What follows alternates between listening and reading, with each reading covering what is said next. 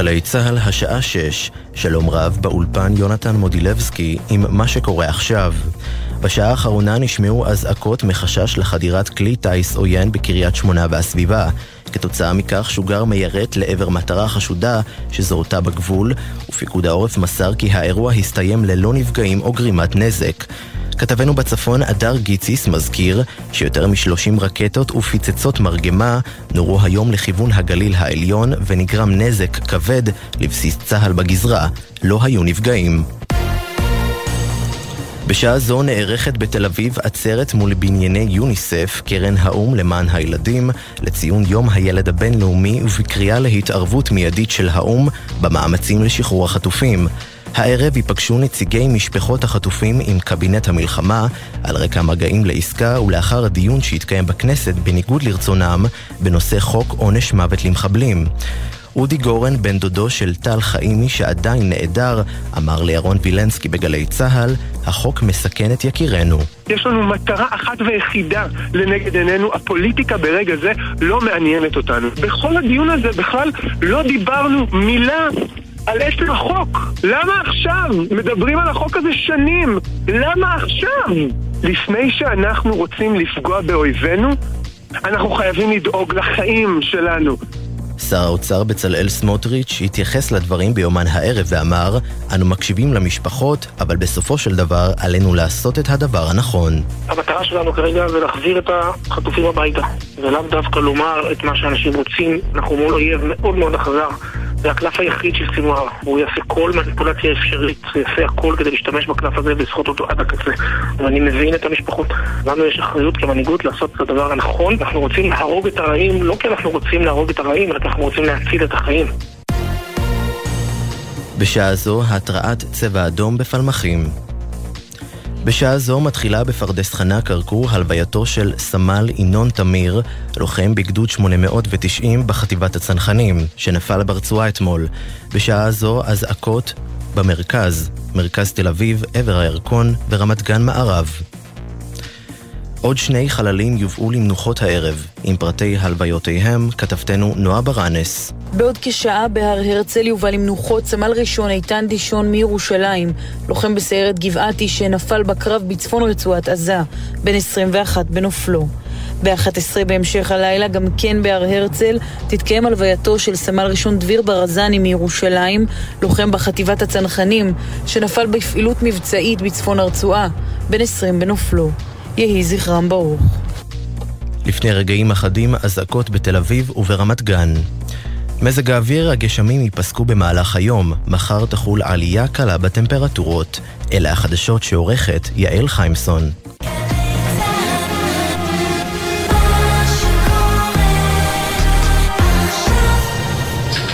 ישראל במלחמה, עכשיו בגלי צה"ל ישראל פישר, עם החזית הכלכלית. התראות בגבעתיים, חולון, יבנה, ניר גלים, רמת גן מערב, תל אביב, דרום העיר ויפו, תל אביב מזרח, תל אביב מרכז העיר, תל אביב עבר הירקון.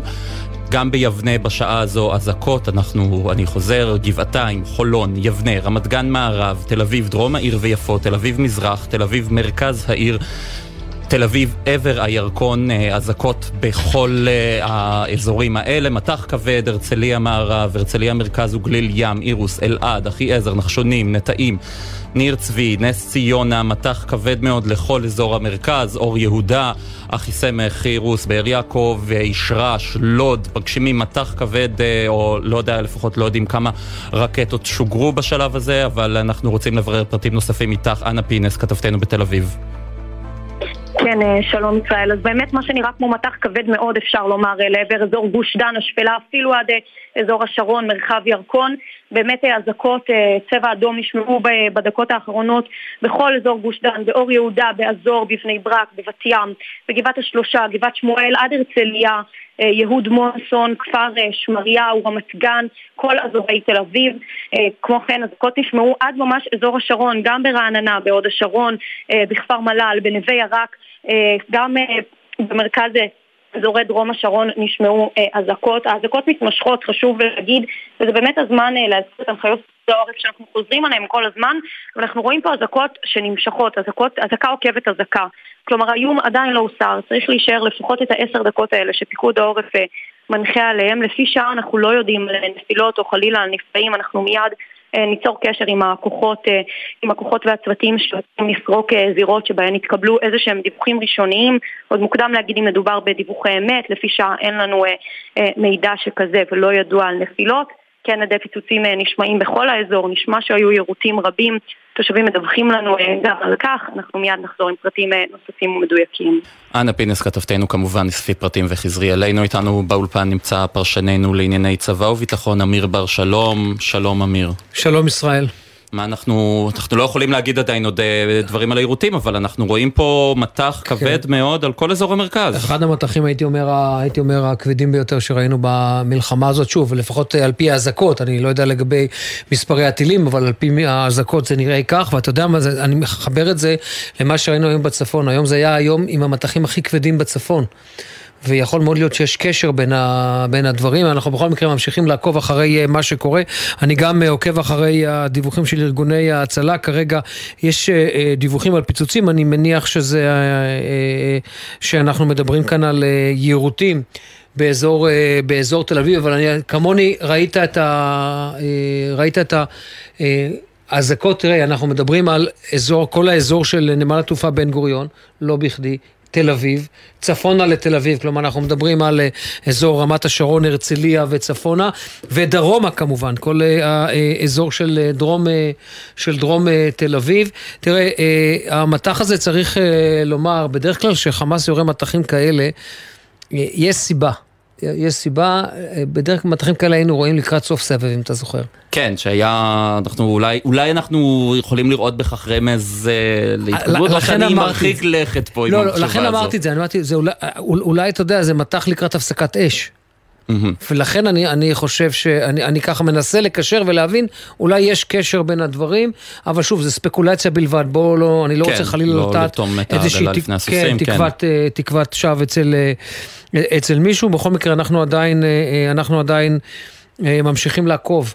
אחרי הדיווחים עצמם מהשטח, אתה ואני רואים ביחד את התמונה, שמי תל אביב נראים נקיים. כן, בינתיים? כרגע זה נראה כאילו זה, אבל אה, שמענו אותנו פינס מדווחת אה, על ככל הנראה עירותים, אנחנו גם אה, רואים במסכים ממש בשעה זו, יש עצרת למען הילדים החטופים במרכז תל אביב, ושם אנחנו ממש ניתן לראות אנשים שהיו מתחת, נשכבו על הרצפה, כדי לנסות להשיג מחסה, אבל בינתיים אנחנו רואים כן. גם התרוקנה. בינתיים נראה שאנשים חוזרים לשגרה, גם אנחנו רואים עכשיו, תראה, אני רואים, אני ואתה רואים עכשיו ביחד את המפה, המפה של אה, אה, מפת ההתראות, זה, זה מדהים, כל גוש דן. כל גוש דן ממש אה, כרגע, זה מפת ההתראות שהייתה כמובן, לא עכשיו, מפת ההתראות אה, שהייתה, אנחנו עדיין אה, אה, עוקבים ומחכים לראות האם יש איזה שהם אה, דיווחים על אה, נפילות אה, או יירוטים, אני רואה שיש חלק מן ה... בחלק, מה, בחלק מהדיווחים אני רואה שכן. יש אה, יירוטים, אני לא רואה כרגע, כרגע, אני לא רואה כרגע אה, דיווח על אה, נפילות איפשהו, אבל זה עדיין לא אומר, אנחנו עדיין די צמודים למטח עצמו, כך שאני מניח שבהמשך אנחנו נקבל את, ה, אה, נקבל את העדכונים. אני רואה אבל כבר סטטיסטיקה של 100 יישובים ברחבי, במרכז הארץ, בלכיש ובשפלה נכנסו, ל, אה, נכנסו למרחבים מוגנים. כך שאנחנו בהחלט כן, מדברים אנחנו... פה על מטח שהוא מטח כבד. מטח ו... כבד, ראינו את האזעקות בכל אזורי המרכז, אה, השפלה, גם באזור אה, אשדוד היו כן. אזעקות בניר גלים, ראינו אזעקות, בהחלט. אה, מטח כבד, וזה אחרי שמוקדם יותר היום אה, גם. תפסה אותי אזעקה בין אה, אשקלון לאשדוד, כשנאלצתי לצאת בצד הדרך. כן, נשכב בצד הדרך. חשוב מאוד לשמור בהחלט על הנחיות פיקוד העורף. אנחנו אוספים את הפרטים, נחזור בינתיים לעניינים הכלכליים בתוכנית, כן. וכמובן נעדכן בכל עת. כן, יופי. תודה רבה לך, אמיר בר שלום, פרשננו לענייני צבא וביטחון.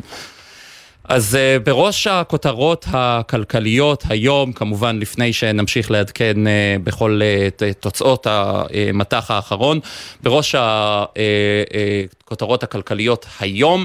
אנחנו יכולים אה, לדבר על כך שראש הממשלה נתניהו ושר האוצר בצלאל סמוטריץ' הודיעו על כך שהם מעריכים את אה, כהונת אה, נגיד בנק ישראל, פרופסור מישל סטרבצ'ינסקי, פרופסור חבר בחוג לכלכלה ובבית הספר למדיניות ציבורית באוניברסיטה העברית בירושלים. שלום. שלום לך ולמאזינים. קודם כל, אני מקווה שאתה בטוח, הכל בסדר אחרי המטח הכבד הזה. כן, כן, בסדר גמור, כרגע כן. בסדר גמור. עד כמה חשובה הייתה ההודעה הזו שמכניסה איזושהי אה, אה, ודאות למערכת? זאת הודעה מאוד חשובה, אה, האמת היא שאני ציפיתי שהיא תהיה לפני, אבל אה, גם אם זה מגיע עכשיו זה בסדר גמור. אה, אפשר להסתכל פשוט על ההתנהגות גם של בנק ישראל, תחת ניהולו של הנגיד. מההתחלה עשו, אפשר לדבר על שלוש תוכניות.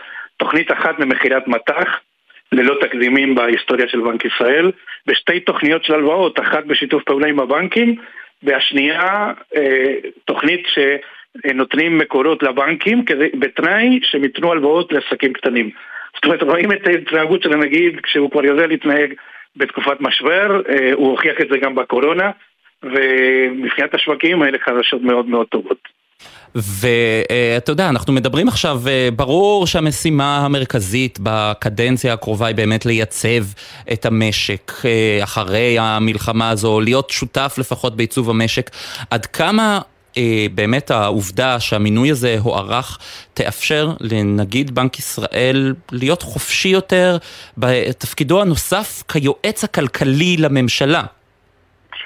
אז אני חושב שגם בתפקיד של, שלו עצמו הוא הצהיר לאחרונה שחשוב לו לסיים את המשימה שהוא התחיל בנושא של האינפלציה. אנחנו בתקופה קצת אה, שהשתנתה בגלל שהסיכון להחזרת חוב של ישראל קצת עלה. יש חברות דירוג אשראי שמסתכלות עלינו לרעה, ככה הם הצהירו, ולכן המדיניות הריבית היא היום משהו שצריך להסתכל גם על, על הנושא הזה. עכשיו בינתיים בנק ישראל נתן לעצמו דרגת חופש באמצעות התוכנית לרכישת מטח, זה בעצם מצליח אה, ליצור איסוף, שזה היה האיום הכי גדול בחודשים האחרונים בעניין האינפלציה.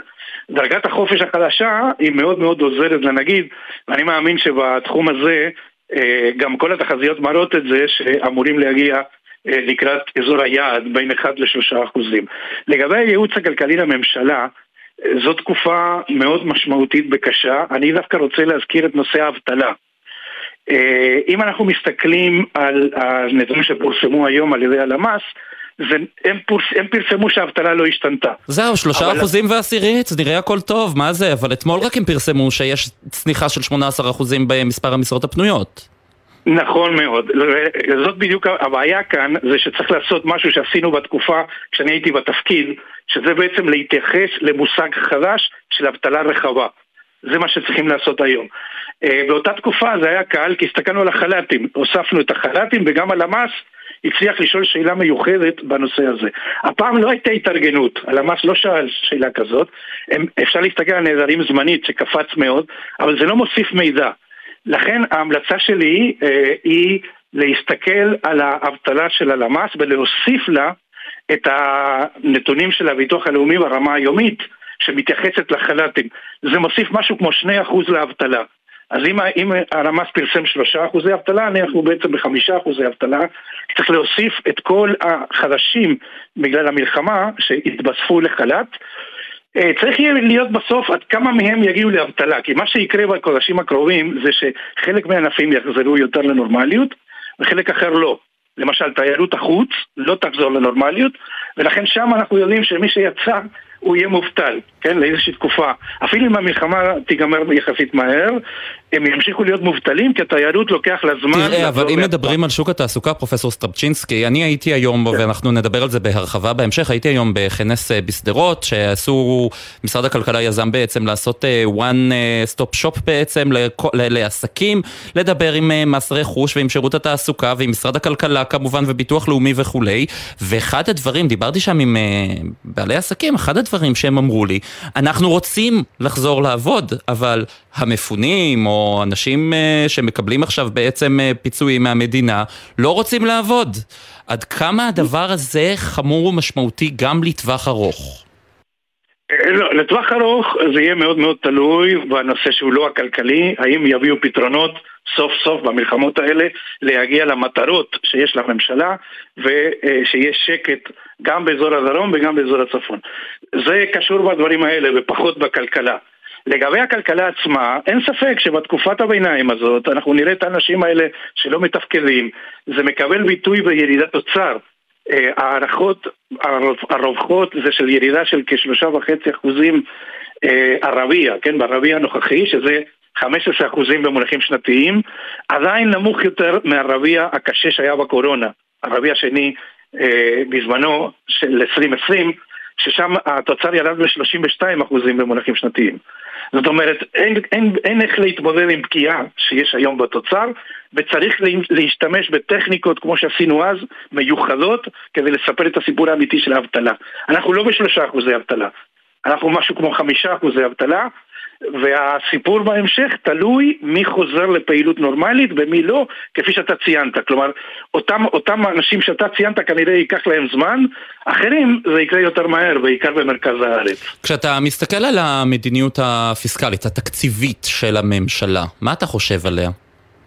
אני חושב שאין ברירה כרגע אה, אלא להגדיל את הגירעון באופן חד פעמי, אבל מאוד חשוב שהממשלה תסביר שזה אך ורק לצורך התמודדות עם המלחמה, ולאחר מכן היא תחזור לגירעון יורד. ובהקשר הזה, זה משמעותי מאוד אם יינקטו צעדים מנהיגותיים, אני קורא להם, שזה בעצם למשל להקדיש את ה... הכספים הקואליציוניים, שהם כרגע לא בדיוק מתאימים לתקופה הנוכחית, להקדיש אותם למאמץ של המלחמה ולעשות שינוי בסדרי העדיפויות. אם, אם הדבר הזה ייעשה, אני חושב שזה מאוד ירשים את חברות דירוג האשראי, לא כולם בטוחים מתי נקבל את הסיוע מארצות הברית, כן, שזה דבר מאוד משמעותי, אבל לפי איך הדברים מתקדמים זה אולי יהיה ב-2024. מה קורה בינתיים? צריך לנהל את הכלכלה. לכן צעד מסוג זה, אני חושב שירשים מאוד את חברות דירוג האשראי. פרופסור מישל סטרבצ'ינסקי מהחוג לכלכלה ובית הספר למדיניות ציבורית באוניברסיטה העברית בירושלים, תודה רבה. תודה לך. ועכשיו אה, אני רוצה, התוכנית נפתחת הרי בדרך כלל במין אה, מונולוג כזה, לא, לא יכולנו לעשות את המונולוג בגלל האזעקות אה, שהיו במרכז, אבל אני רוצה לדבר באמת ב, על הסגיר של הדברים של פרופסור סטפצ'ינסקי. אנחנו מדברים הרבה מאוד על הכספים הקואליציוניים, והנה דברים שהיו היום בוועדת הכספים בנושא, בין יושב ראש הוועדה חבר הכנסת משה גפני לבין חברת הכנסת אורית פרקש הכהן מהמחנה הממלכתי. אני רק מבקשת, אה, שנייה, שנייה, אבל אני רק מבקשת... לא, לא, הוא עכשיו. לא, אבל אני הייתי באמצע. את לא היית באמצע, את כל הזמן מתפרצת בגלל שאת צריכה להעביר את מה שאת אומרת לעיתונים. לעיתון, כן. מילה במילה. אתה קורא עיתונים? אה, אה, מילה, היא לא מדברת פה. אבל גם לי הייתה שאלה. תגיד לי, הרב גפני, אתה מכיר אותי כבר די הרבה זמן. אני מכיר את הצביעות שלך. אז את הצביעות שלי? כן. למה? בימים כאלה אתה מעכב 42 ימים העברות כספיות בכזה סכום?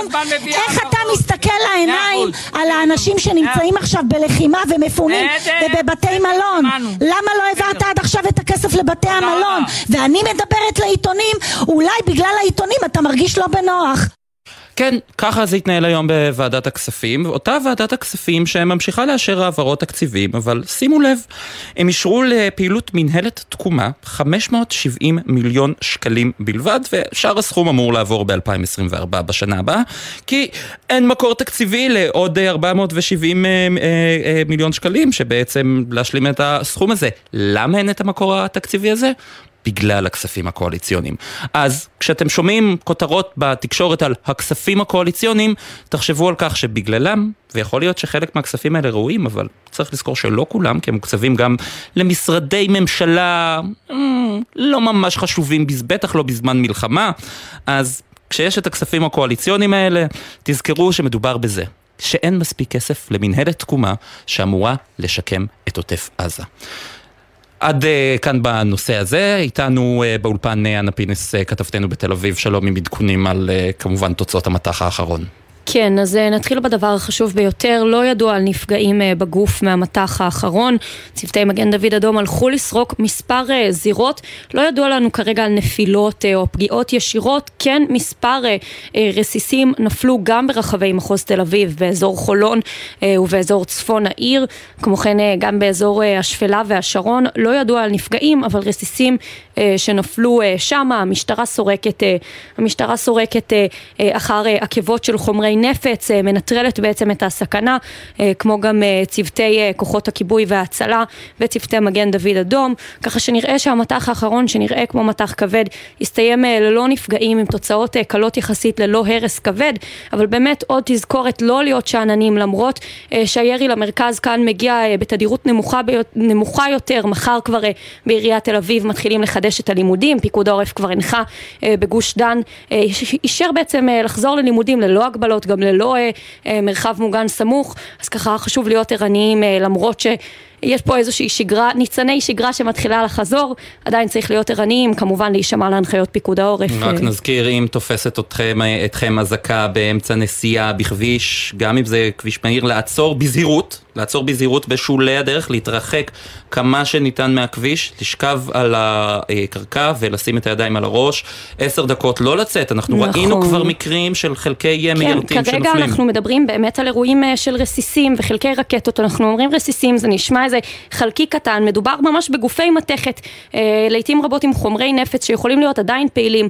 באמת אה, מסוכן מאוד להיות ברכב שעלול להתלקח, מסוכן מאוד, אבל הכל צריך לעשות בזהירות, אנחנו שומעים גם מעידות אה, בדרך למצוא מחסה או מרחב מוגן, אז גם את הדבר הזה צריך לקחת בחשבון, להתנהג באופן שקול, אבל במהירות ובזריזות, ובאמת להקשיב להנחיות, העשר דקות הללו, לפחות, לכל הפחות, אם ניתן להישאר בתוך מרחב סגור, גם אם לא בתוך מרחב מוגן, לא לצאת אה, לשטחים הפתוחים, באמת מסכנה של הדף ונפילת רסיסים.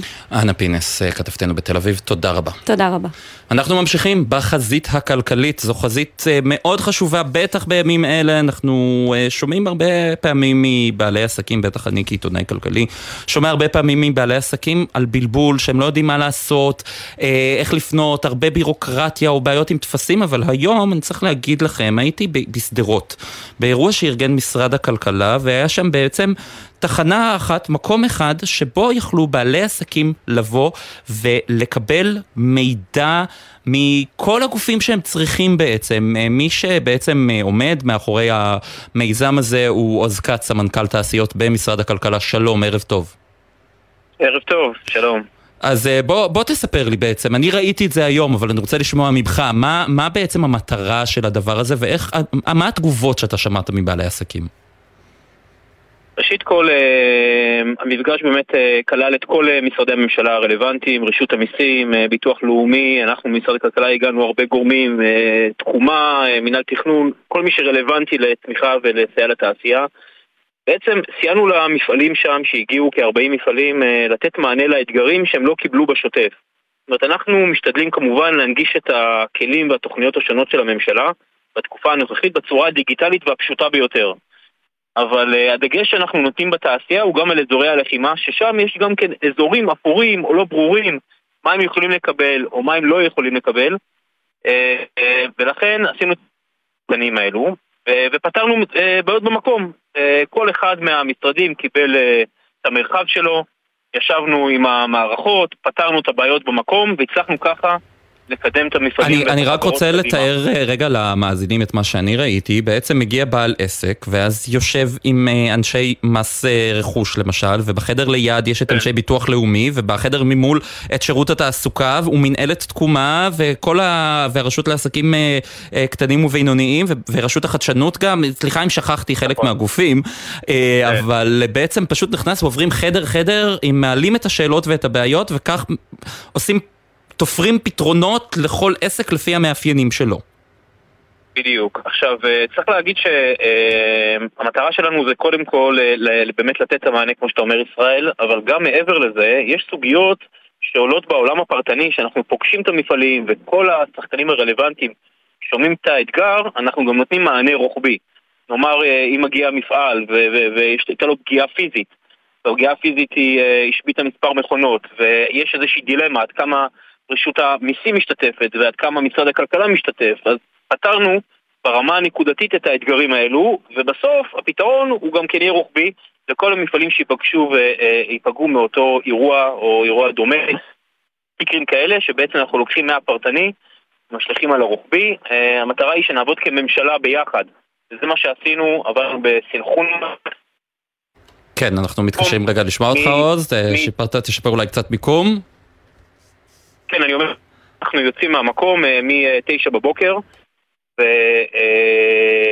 ואחרי שפגשנו את כל המפעלים, ואנחנו פועלים כממשלה אחת. אני רוצה לציין עוד משהו, מעבר לסיוע שלהם לעבור את התקופה המורכבת והקשה, המפעלים והחברות שהגיעו אלינו, הם אה, אה, רוצים לייצר צמיחה קיים ולעבור את התקופה הקשה הזאת, ואני בטוח שאנחנו נכריע וננצח בעזה ובגדול.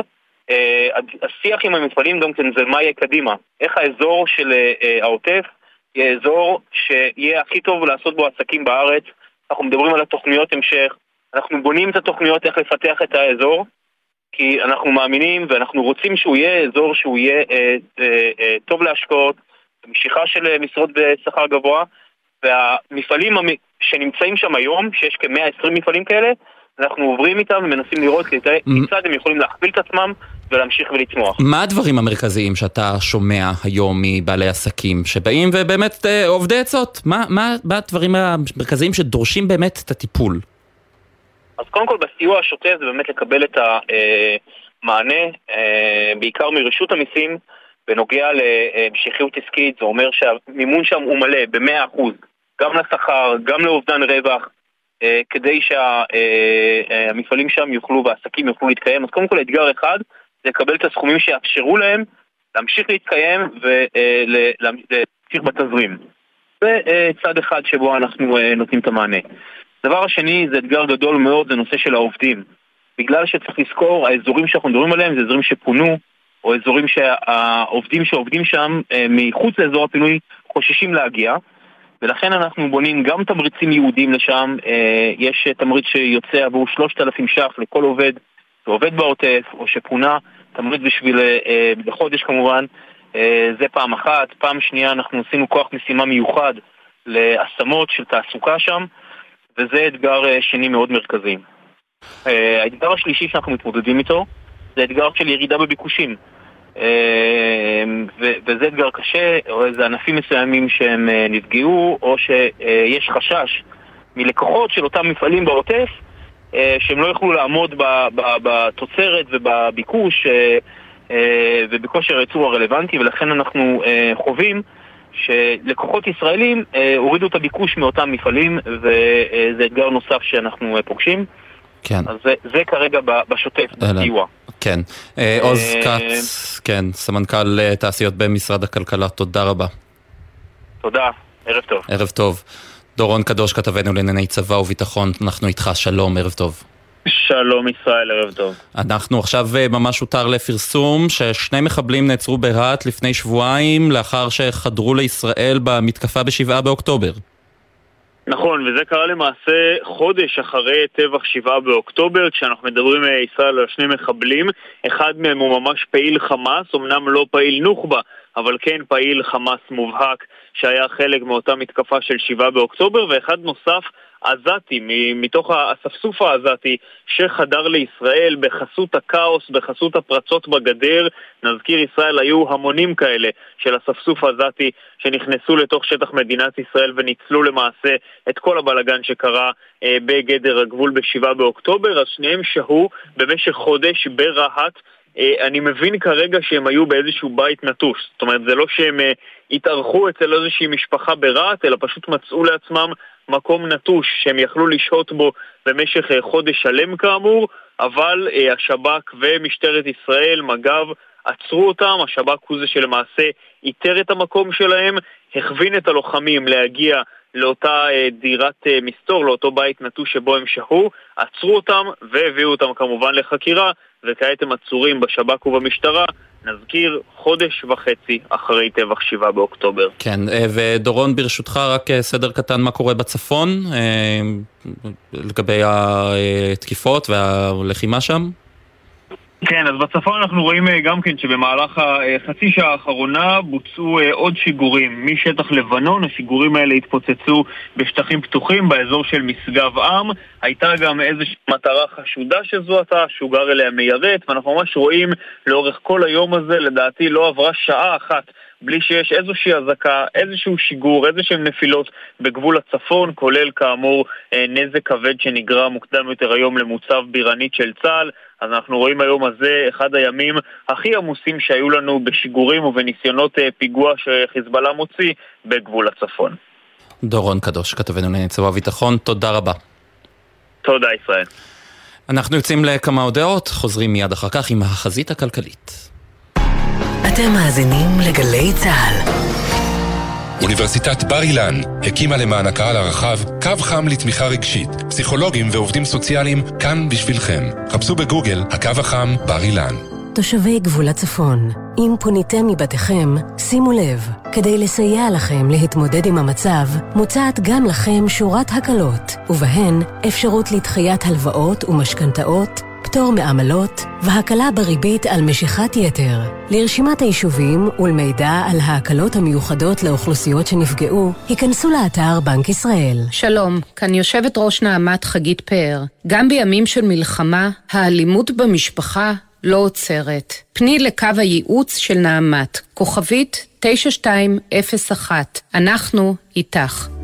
בימים כאלה אין דבר יותר מרגיע מקולה של אימא. גלי צה"ל מחבקת את האימהות במתכונת מיוחדת של קולה של אימא. כמו אהבה. בכל יום, מראשון עד חמישי, בשבע בערב, ובשישי בעשר בבוקר, עם ניידת השידור, מבסיסים ברחבי הארץ. רוצים למסור דשים בשידור? כתבו לנו בוואטסאפ 052-920-2323.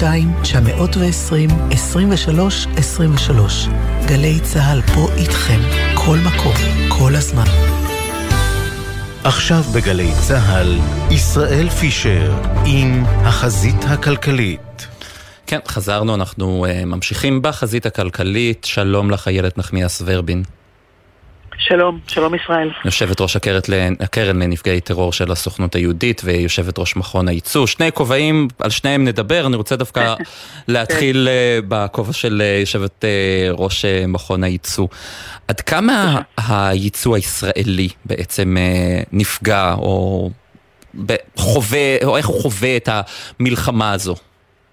אני חושבת שעדיין אי אפשר לדבר במונחים של מספרים, אתה יודע שיצוא נמדד בתקופות של בערך חצי שנה. אה, אנחנו מרוכזים בשלושה מאמצים יחד עם אה, משרד הכלכלה ועם מנהל סחר חוץ והתאחדות התעשיינים. אנחנו מרוכזים בכמה מאמצים במקביל. אחד, אנחנו מההתחלה דאגנו שעובדי המכון ידברו עם כל החברות בארץ, קודם כל עם החברות מהעוטף. לראות מה הם צריכים, איפה הבעיות שלהם, איפה האתגרים. הוצאנו לפני אה, שבוע קטלוג נהדר שאני ממש מבקשת מכל המאזינים שלך להיכנס לאתר מכון הייצוא, להסתכל על uh, Choose Israel Now ולשלוח לכל החברים ובני המשפחה בחו"ל מוצרי צריכה ישראלים, גאווה כחול לבן, אנשים שיודעים לספק אותם באמצעות האונליין וזה מאוד מאוד מאוד חשוב. כלומר, ככה מעודדים ביקוש לתוצרת הישראלית גם בקרב נכון. קהילות יהודיות למשל בכל מיני מקומות נכון, בעולם. נכון, נכון. והמאמץ השלישי והחשוב ביותר הוא המאמץ להמשכיות עסקית. בשבוע שעבר היה ביתן ישראלי יפהפה בשתי תערוכות חשובות, אחת מדיקה בדיסלדורף והשנייה מיליפול בפריז. מודה, מתוודה, כיו"ר מכון הייצוא הרגשתי אחריות מאוד כבדה יחד עם המנכ"לית שלי, נילי שלו, שאנחנו מוציאות אנשים בימים כאלה לחו"ל, אבל אני מוכרחה להגיד לכם שהחברות ישראליות התקבלו בצורה יוצאת מגדר הרגיל, כולל חברת מימד, חברה ישראלית שעושה דיאגנוסטיקה מהירה לבדיקות דם, וזכתה במקום הראשון בתחרות הסטארט-אפים במדיקה, זה כבוד מאוד מאוד גדול. לא היה חשש למשל מפני אנטישמיות או הפגנות אנטי-ישראליות, אנטי-ציוניות אה, במקומות האלה? לא ישנתי בלילה אה, עד שהם חזרו אתמול כל הצוותים שלנו, אבל אנחנו כמובן עבדנו יחד עם הקב"ט של משרד הכלכלה ויחד עם השב"כ, אנחנו באמת, אה, ההמשכיות העסקית היא דבר סופר סופר קריטי, והחברות היו מאוד מאוד נחושות לצאת, ומבחינתנו זה הכיוון, כלומר אנחנו נעשה כל מה שאפשר כדי להבטיח גם את ההמשכיות העסקית, ולא פחות את זה, אנחנו נכנסנו start-up nation, אפילו scale-up nation למלחמה הזאת, ואנחנו נצא ממנה start-up nation. וזה הדבר שאני חושבת שהוא הכי קריטי. אגב, אחד המאמצים הנוספים שלנו הוא בהקמת פורטל משקיעים, שבעצם נועד לכסות על השקעות ש... אתה יודע, חברות אה, אולי לא יקבלו כפי שהיה מתוכנן, ואנחנו מרכזים מאמץ מאוד מאוד גדול באזורים האלה. עכשיו, היה בתחום של הייצוא, הרי רובו עובר דרך אה, אה, ספינות, אוניות, אה, תעבורה, הובלה ימית בעצם. עד כמה האירוע אתמול, שבו החות'ים השתלטו על ספינה בבעלות ישראלית, עד כמה זה יכול להשפיע על הייצוא, על בעצם התנועה? שולי שוליים. שולי שוליים, שולי שוליים, כי בסוף חלק נכבד מהייצוא, במיוחד עכשיו יוצא בתעופה, אמנם כמובן זה מוגבל לצערנו בגלל המעט מאוד חברות תעופה שפועלות מישראל. זה לא, זה לא משפיע. תשמע, לאורך השנים, לצערנו, נפגעו הרבה ספינות ישראליות. אה, אתה, אם אתה זוכר את התקופה בסומליה, שהיה מאוד אה, לא טריוויאלי. זה לא, אני לא, מניסיוני, לא זה מה שמשפיע. אבל המאמץ שלנו, כמו שאמרתי, במכון, הוא באמת מרוכז להבטיח שהחברות יוכלו להמשיך לייצא, וגם, וזה כמובן המאמץ המרכזי של התאחדות התעשיינים, שאני יושבת גם בשולחן הנשיאות, אבל ללא שום ספק גם שלהמשיך לייצר ביקושים למוצרים הישראליים, שזה האתגר הגדול, אבל אני במסגרת תפקידי כיו"ר הקרן לנפגעי טרור של הסוכנות היהודית, פוגשת כל יום, כל יום, כל יום ביקורי סולידריות בארץ, והם, גם הם שומעים ממני כמה חשוב, גם בעת הזאת, במיוחד בעת הזאת, לקנות כחול לבן. איזה יופי, עשית את המעבר במקומי לכובע הבא שלך. לא, אני, אני, אנחנו מכירים, אני רציתי לעזור. אל תגלי לכל המאזינים. אה, אה, אז אה, באמת, בתור יושבת ראש הקרן לנפגעי טרור, אתם בעצם נותנים סיוע, אנחנו שומעים באמת הרבה על אנשים שלא מצליחים לקבל סיוע ויש עיכוב בתשלומים שהם מקבלים ובמקדמות, אתם בעצם נותנים את הסיוע הזה שמתבסס על תרומות. נכון, א', תראה, צריך אה, להגיד, יש לנו באמת, אה, הקרן קיימת 21 שנים, אני יו"ר הקרן בשלוש שנים האחרונות. לא דמיינתי בחלומות הגרועים ביותר שלי שאני אצטרך לעמוד בראש הקרן במאמץ כל כך גדול כזה, אבל uh, גם ה-JFNA, כלומר הפדרציות בארצות הברית, גם קרן היסוד, גם החוויה הישראלית בישראל, באמת קהילות בכל העולם, למעשה מהיום השני למלחמה, אני מדברת עם הקהילות או בזום או כשהן מגיעות לארץ לביקורי סולידריות כמו היום שהקהילה אה, בקנדה עושה עבודה יוצאת מגדר הרגיל ואגב הביאה איתה גם פוליטיקאים קנדים כדי שיראו מקרוב וישמעו על מה שעוברים הישראלים בתקופה הקשה מאוד הזאת.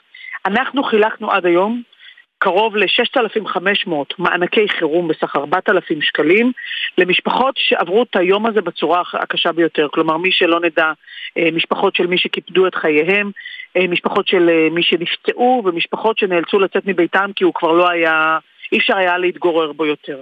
עכשיו אנחנו מרכזים מאמץ נוסף בסוכנות היהודית, וזה בעצם לבנות את הקרן ההומניטרית שלנו, שגם לזה הקהילות מתגייסות בצורה לא רגילה. אבל אני אומרת לך, ישראל, וזה מתחבר גם לחזית הכלכלית שאתה, של, בעצם של מה שאתה מסתכל עליו אה, מדי אה, יום בתוכנית שלך.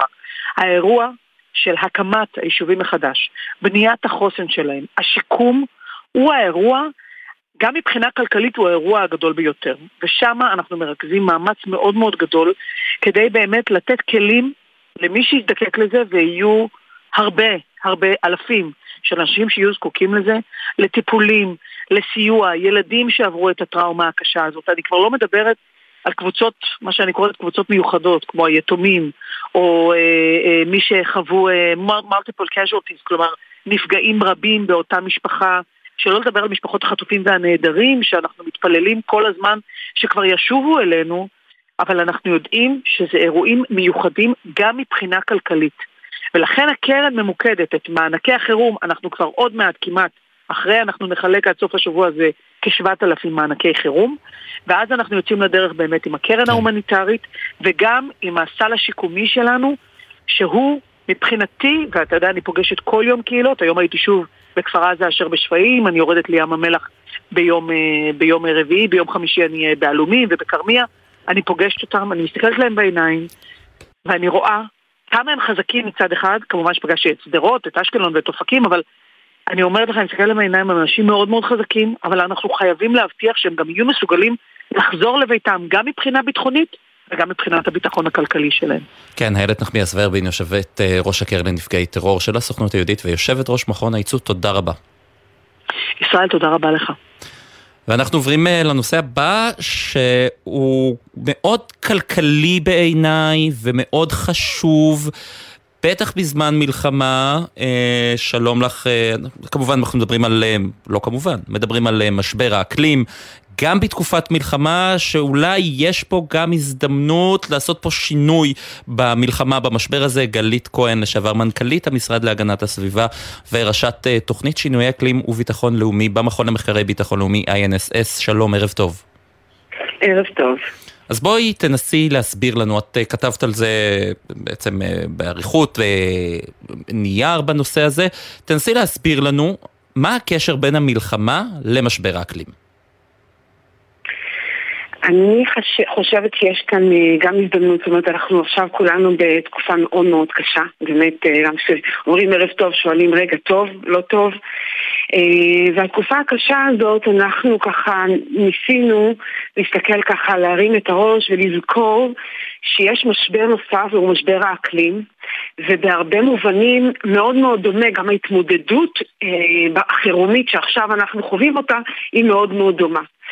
וכאשר אנחנו מסתכלים על המרחב שלנו, על המרחב של המזרח התיכון, שהוא משתנה גיאופוליטית כרגע לנגד עינינו עם כל המלחמה הזאת, יש פה גם הבנה, אני חושבת ההבנה שלנו יותר ויותר מעמיקה, שגם היציאה מתוך המשבר הגדול הזה והמלחמה הגדולה הזאת תהיה איזשהו הסדר אזורי אחר עם המדינות שהן יותר מתונות, המדינות ששואפות לייצר יציבות במרחב הזה, אותן מדינות שאנחנו קוראים להן הסכמי אברהם ומעבר לזה, גם ערבה סעודית, בחסות של ארה"ב, אותו ציר, ציר המדינות המתונות, ציר המדינות שרוצות את, ה, אה, אה, את המקום הזה משגשג ויציב, גם מבחינה כלכלית וגם מבחינה חברתית וביטחונית בוודאי. בוודאי. אותו ציר שנדרש לו עכשיו, אנחנו נידרש לו, אין מה לעשות, כי כדי לצאת מהמצב הזה נידרש לו, זה אותו ציר שהוא גם רוצה וצריך לשתף פעולה בעולם של האקלים. במשבר האקלים, גם, גם פה הוא לא יודע גבולות, וההשפעה של זה היא מאוד מאוד גדולה על כל המרחב שלנו, ואנחנו נמצאים באחד האזורים, אנחנו קוראים לו הוטספוט, אחד האזורים הפגיעים ביותר על פני כדור הארץ. אם אנחנו רוצים גם לצאת מפה מחוזקים, אם אנחנו רוצים להיות מסוגלים להתמודד מזה בצורה טובה יותר, השיתוף פעולה בינינו הוא קריטי. אנחנו, אני יכולה לקחת לדוגמה אפילו את הדבר הכי פשוט כמו מזון, כאשר אנחנו מסתכלים על ה... אה, וחווינו את זה, חווינו את זה בקורונה, וחווינו עכשיו אה, סוג מסוים של, אה, של מחסור בנושא של מזון, אם נעשה שיתופי פעולה עם המרחב שלנו ונקצר גם את השרשרות אספקה שלנו, נוכל להתמודד מזה טוב יותר. ולכן הרצון של כולנו לראות מזרח תיכון אחר, אה, עם שותפות, שותפות אמיתית בין אותן מדינות אה, אה, מתונות, יכול לתת לנו גם מענה למשבר האקלים. אותה שותפות שאנחנו נדרשים לה גם למשבר האקלים. כלומר, אנחנו מדברים, בסך הכל, התוצאות של משבר האקלים, וזה מומחים רבים אומרים, למשל, גלי פליטים שהתדפקו על דלתה של מדינת ישראל, למשל, ואני לא צריך להרחיב על ההשלכות הביטחוניות של אה, הדבר הזה, וזה חלק מהניסיון או מהצורך ההכרחי להתמודד איתו כבר עכשיו. בהחלט, זה בדיוק העניין. עכשיו, זה לא רק גלי פליטים. אה, גלי הפליטים זה הצד המאוד מאוד קיצוני, אבל זה שיהיה אה, גם, גם מחסור במזון, שיכול להוביל כמובן לפליטים, אבל גם, גם אם לא, אה, זה עצם המחסור במזון ועצם משבר האקלים שהוא לא מטופל, הוא יכול בעצמו לייצר אי יציבות ביטחונית. הוא בעצמו מייצר את היציבות, הוא בעצמו מייצר את, את השאי שקט ואת הפריחה של אותם אה, גורמי טרור שנמצאים בכל מקום ויכולים ככה להרים את הראש. ופה יש לנו הזדמנות לשלב את הדברים, לשלב את הצורך שלנו בלייצר ציר שהוא ציר אה, אה, משותף ו- ומתון שרוצה לתת מענה ולתת גם את אותו ציר שרוצה לשתף פעולה בעולמות של אקלים. עכשיו אם אנחנו מסתכלים על הדוחות, רק הדוח האחרון של ה-IEA שפורסם ממש בסוף חודש שעבר, סוף חודש אוקטובר, הם מדברים על מהלכים מאוד מאוד משמעותיים בכל העולם. ל-IEA רק נגיד שזו סוכנות האנרגיה הבינלאומית.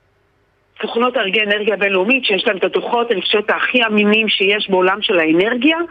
אז מצד אחד אנחנו פה במדינות מנה, מה שנקרא מדינות המזרח התיכון, גם היצרניות והספקיות של העולם הגדולות ביותר שמספקות אל העולם את הנפט ואת הגז.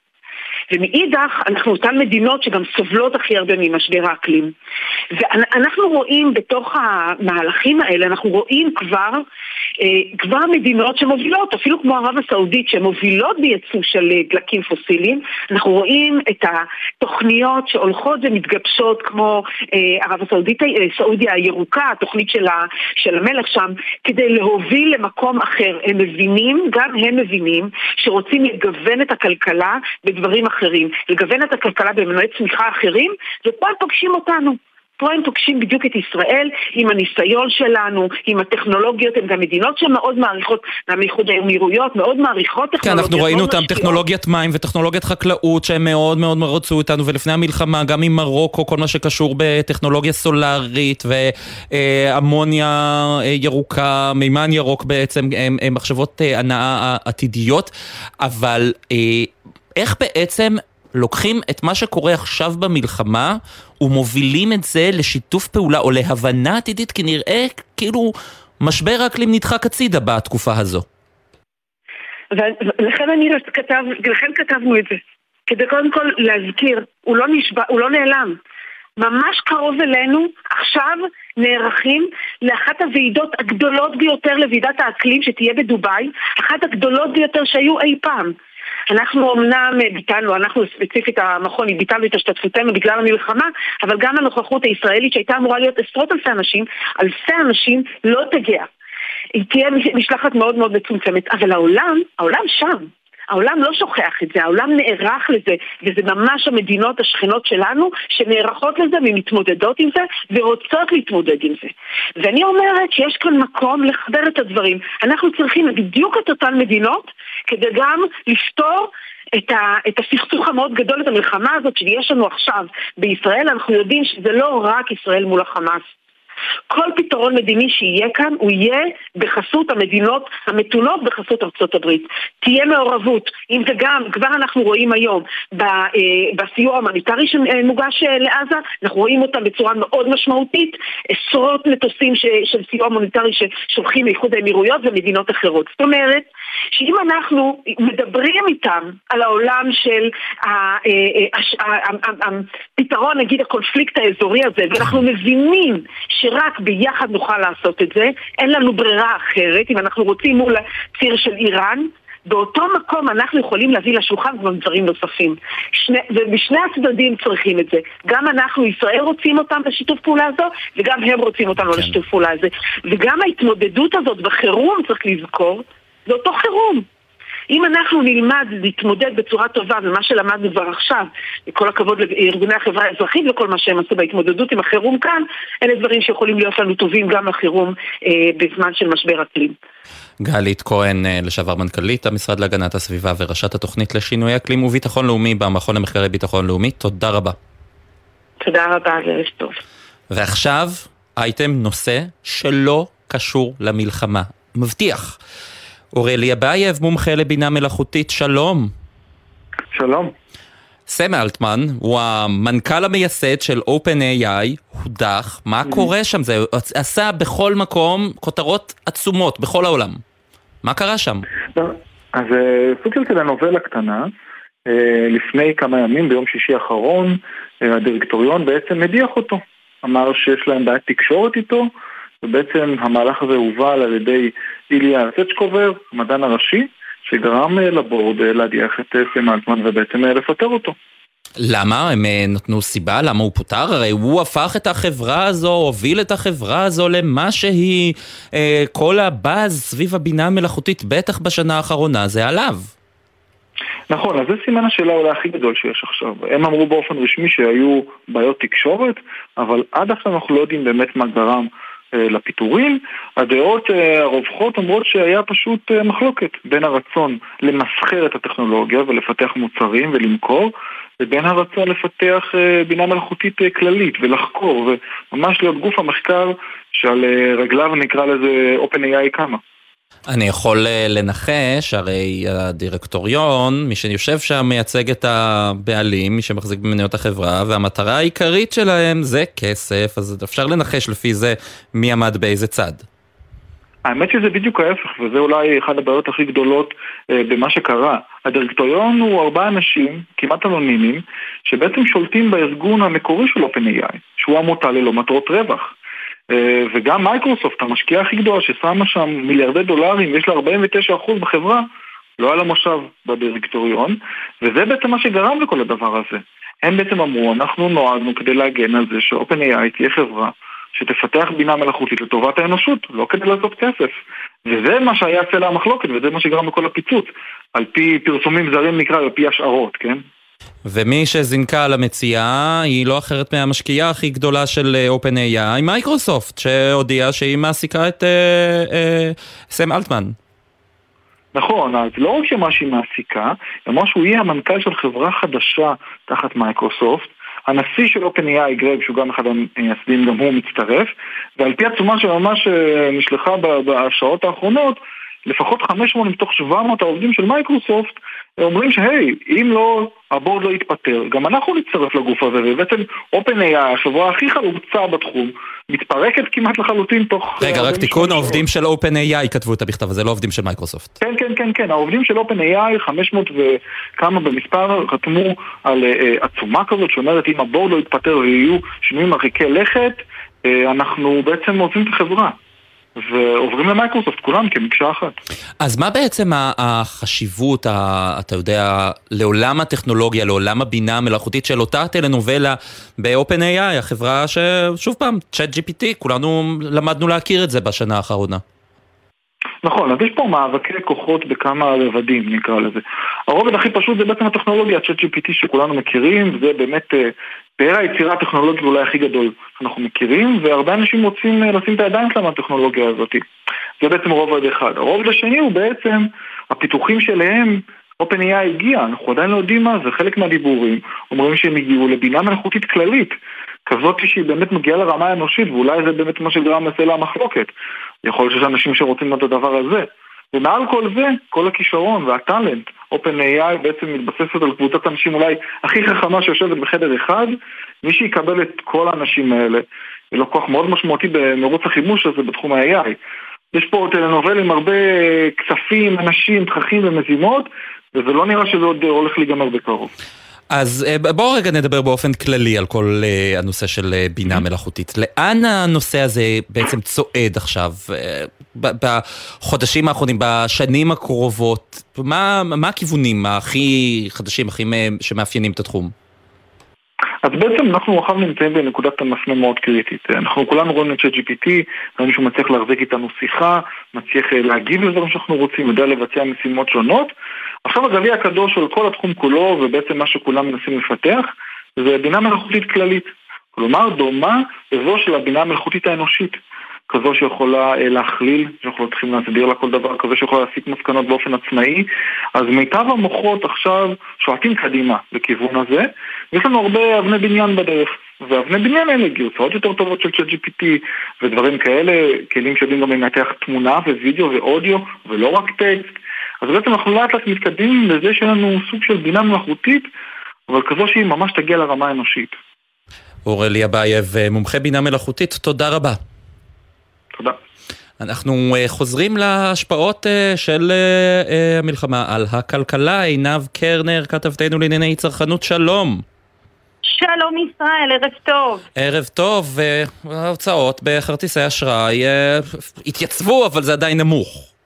נכון מאוד, אנחנו מדברים על ירידה של כ-21 אחוזים, זה דומה למה שראינו בשבוע החמישי בין החמישה ל-11 בנובמבר, גם ב-12 עד 18 לנובמבר, השבוע השישי, אנחנו רואים את הירידה הזהה אה, בשני השבועות אה, האלה, אבל אם נסתכל אה, ישראל על פילוח של אותם ענפים במשק שספגו את הפגיעה הקשה ביותר, חלקם התאוששו, אז אפשר לראות שבדלק אנחנו רואים ירידה של 20 אחוז בשבוע השישי, שזה יותר ממה שהיה בשבוע החמישי. כן. בתי המלון, שוב הירידה מעמיקה, אנחנו מדברים על יותר מ-76 אחוז, אה, כאשר אם אנחנו נכמת את זה למספר 44 מיליון שקלים בש, בשבוע לעומת 192 מיליון בשבוע ממוצע אה, לפני המלחמה.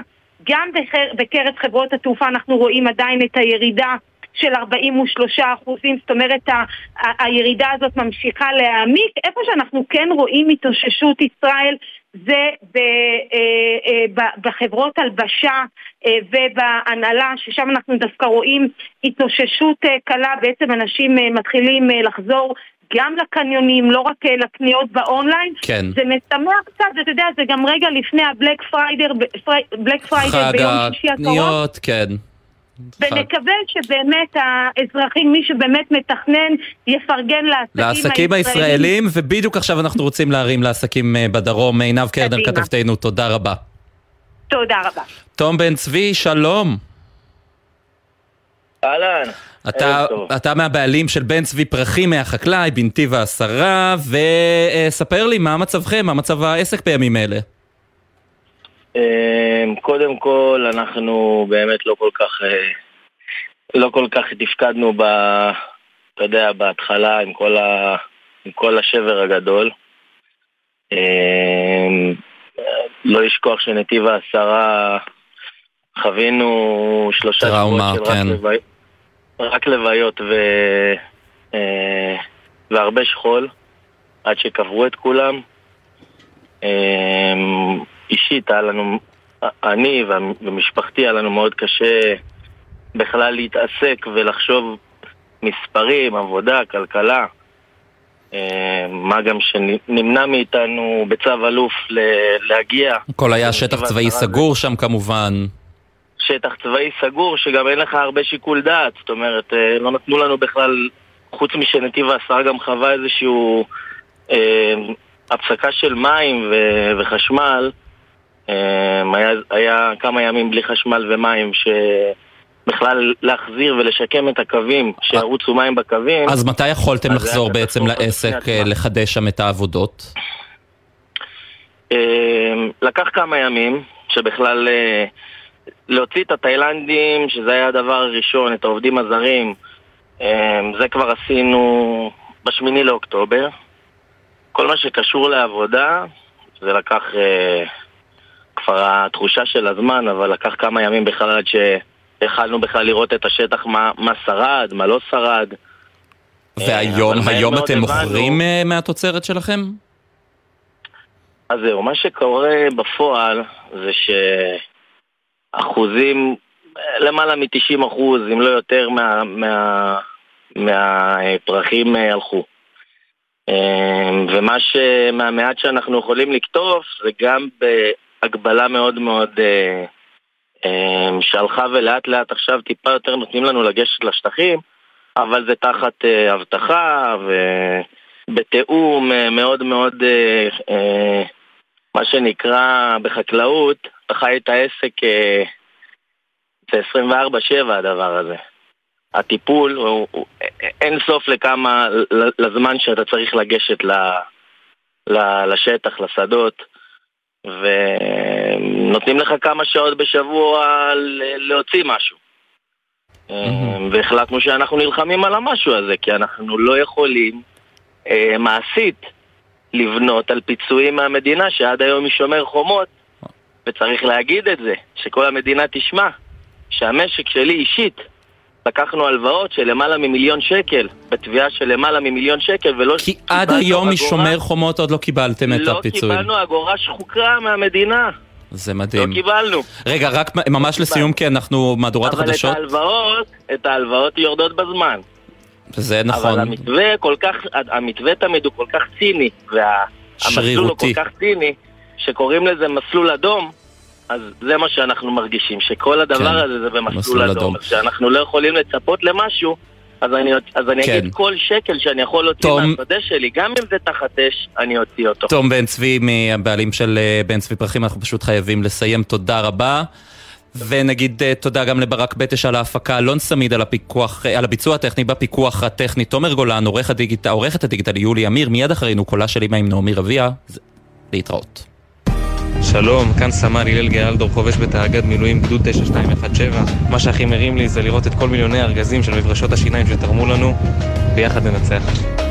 הבית של החיילים, גלי צהל בצל ימי החירום והמלחמה, בוודאי יש לכם שאלות משפטיות רבות. בעקבות זאת, מפעיל משרד המשפטים מוקד להכוונה משפטית העומד לרשות כלל הציבור במדינה, כוכבית 6085. נבחרת עורכי דין ממגוון יחידות המשרד נמצאת כאן בשבילכם, כדי לתת מענה מקצועי והכוונה במגוון רחב של סוגיות משפטיות בכל הקשור למצב החירום. אפשר לפנות למוקד בטלפון כוכבית 6085. מידע נוסף זמין באתר משרד המשפטים. רוכבי אופנוע, יש גורמים רבים לתאונות אופנוע, אבל בסופו של דבר, החיים שנתונים בסכנה הם שלנו, הרוכבים. אז מה עושים? לוקחים אחריות, עוברים לרכיבה מודעת. למידע נוסף, חפשו אסק רלב"ד. מיד אחרי החדשות, נעמי רביע עם קולה של אימא.